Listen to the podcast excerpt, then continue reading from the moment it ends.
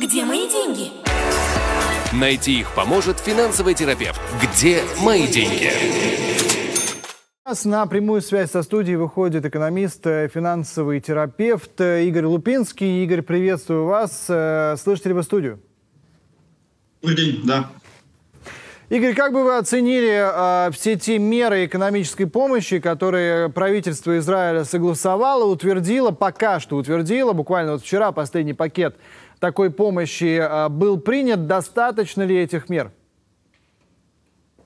Но если мы говорим про меры компенсации, их э, вопрос, кого спросить, их обычно всегда недостаточно. То есть э, понятное дело, что ни одна компенсация не вернет человека Э, в его предыдущую реальность, я уже не говорю о каких-либо моральных факторах, то есть даже с точки зрения финансов.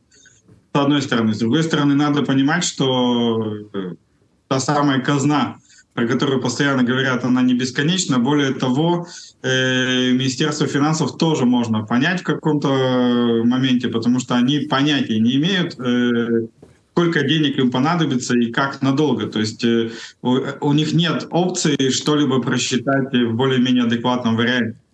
Э, война закончится через два месяца, день стоит столько-то, и нам надо там 60 дней проплатить. Нет, никто не знает, э, сколько будет длиться э, война, какие затраты на нее потребуются и прочее. Поэтому э, тут из серии, как в анекдоте про Равина, как бы и ты прав, и ты прав. Министерство финансов право в своем стремлении раздавать как можно меньше, потому что может, условно, не хватить и может настать день, когда денег нет совсем.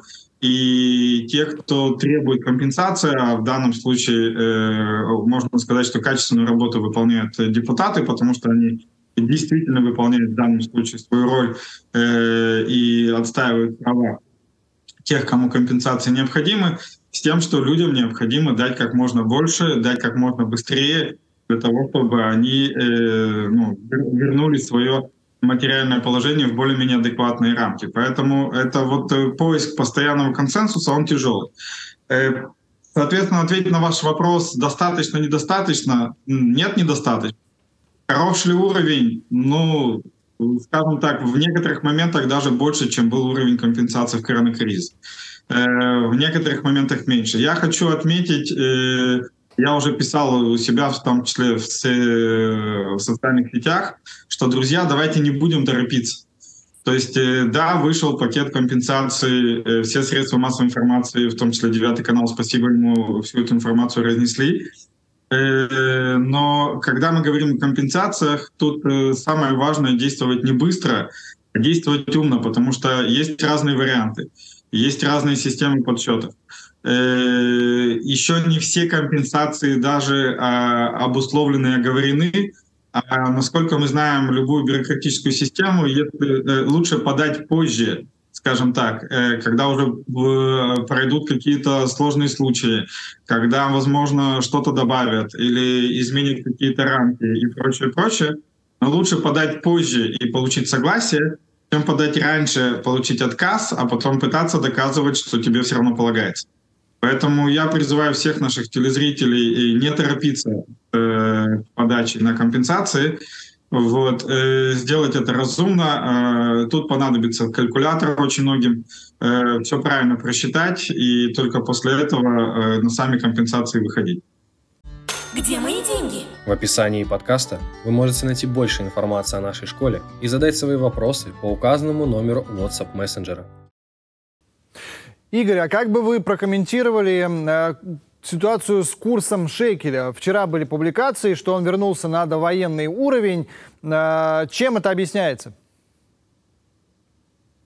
Это объясняется двумя факторами. Больший фактор то, что его, э, как я говорил неоднократно, вернули на довоенный уровень, и это было необходимо сделать и с точки зрения э, экономики, и с точки зрения психологии. Э, Банк Израиля продал кусочек наших валютных резервов, благо они у нас есть, и тем самым немножечко повлиял на курс шекеля. Вот. Это наиболее явный фактор, наиболее сильный. В меньшей степени, но все равно влияет это то, что э, война принимает э, предсказуемые, скажем так, некоторые предсказуемые рамки, данном моменте мы контролируем процесс, то есть, э, я не знаю, можно ли сказать, что мы прям побеждаем, но мы точно контролируем процесс и то, что сейчас происходит. Вот, и это придает определенную уверенности и рынкам, и инвесторам, и, соответственно, э, курс шекеля растет. Также, э, как я уже говорил тоже неоднократно в других передачах, мы не перестали быть нацией стартапов, мы не перестали быть умными.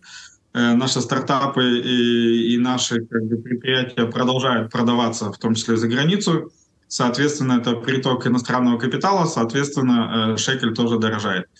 Поэтому, да, его вернули на довоенный период. Э, теоретически, возможно, еще большее усиление шекеля.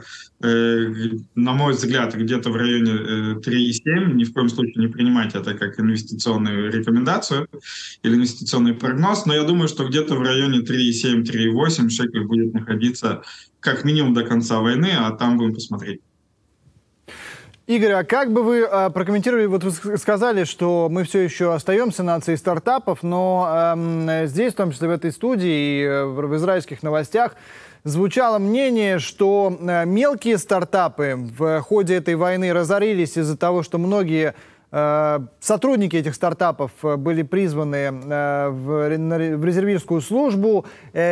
Также проблемы испытывают стартапы с инвестициями. И вообще, в принципе, главное опасение, которое сейчас звучит в экономических изданиях, что ситуация со стартапами сейчас стабильная только на некоторое время, и проблемы проявятся через год, через два, через три. Мне в данном случае сложно судить, э, потому что я не являюсь э, специалистом именно на рынке стартапов. Я могу сказать, э, скажем так, с предпринимательской точки зрения. Война — это массовый фактор, это глобальный фактор, который влияет на всех. Можно сказать, на всю страну, на всю отрасль и прочее. Как любой другой глобальный фактор, как тот же коронавирус, пандемия — Э, или там инфляция и прочее, прочее. И э, в моменте глобального фактора э, всегда, естественно, очень сильно играет роль э, фактор персональный. Поэтому в этот период в том числе будут стартапы, которые наоборот э, получат еще большее финансирование, еще больше вырастут, еще больше расширятся. И, естественно, будут стартапы, которые будут испытывать трудности. Просто если в обычную погоду у них трудностей не было, как бы, ну, не на что было списать свои проблемы, то сейчас есть э, определенный фактор война. Я считаю, что в данном случае все находятся более-менее в равных условиях, в равно нехороших условиях в данный момент – и, соответственно, э, все снова будет зависеть от бизнеса как такового, а не потому, что э, война ну, на что-то повлияла. То есть, и я бы согласился с этим мнением, если бы не было никого, кто продолжил бы расти, развиваться и получать финансирование. Поскольку такие компании существуют, значит, это возможно и в данных обстоятельствах тоже.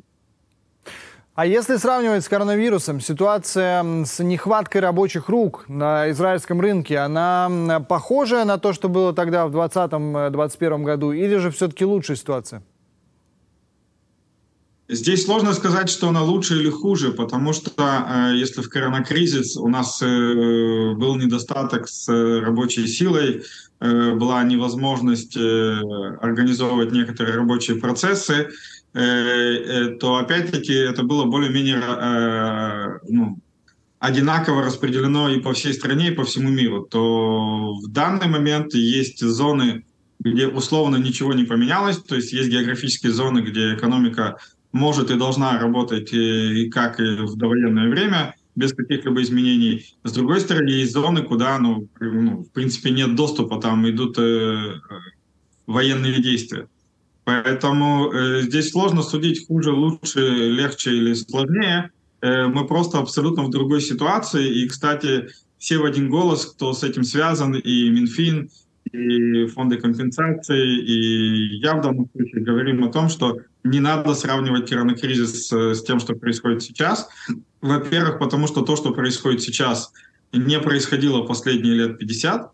Э, то есть единственное, чем можно сравнивать нынешнюю ситуацию, это с войной судного дня. С тех пор подобных ситуаций, в принципе, не было так, чтобы вся, вся страна так или иначе была втянута в военный конфликт. Вот. И это точно не сравнимо с коронакризисом никак. Игорь Лупинский, э, экономист, э, финансовый терапевт. Благодарю вас за этот комментарий. Спасибо вам. Где мои деньги? Найти их поможет финансовый терапевт. Где мои деньги?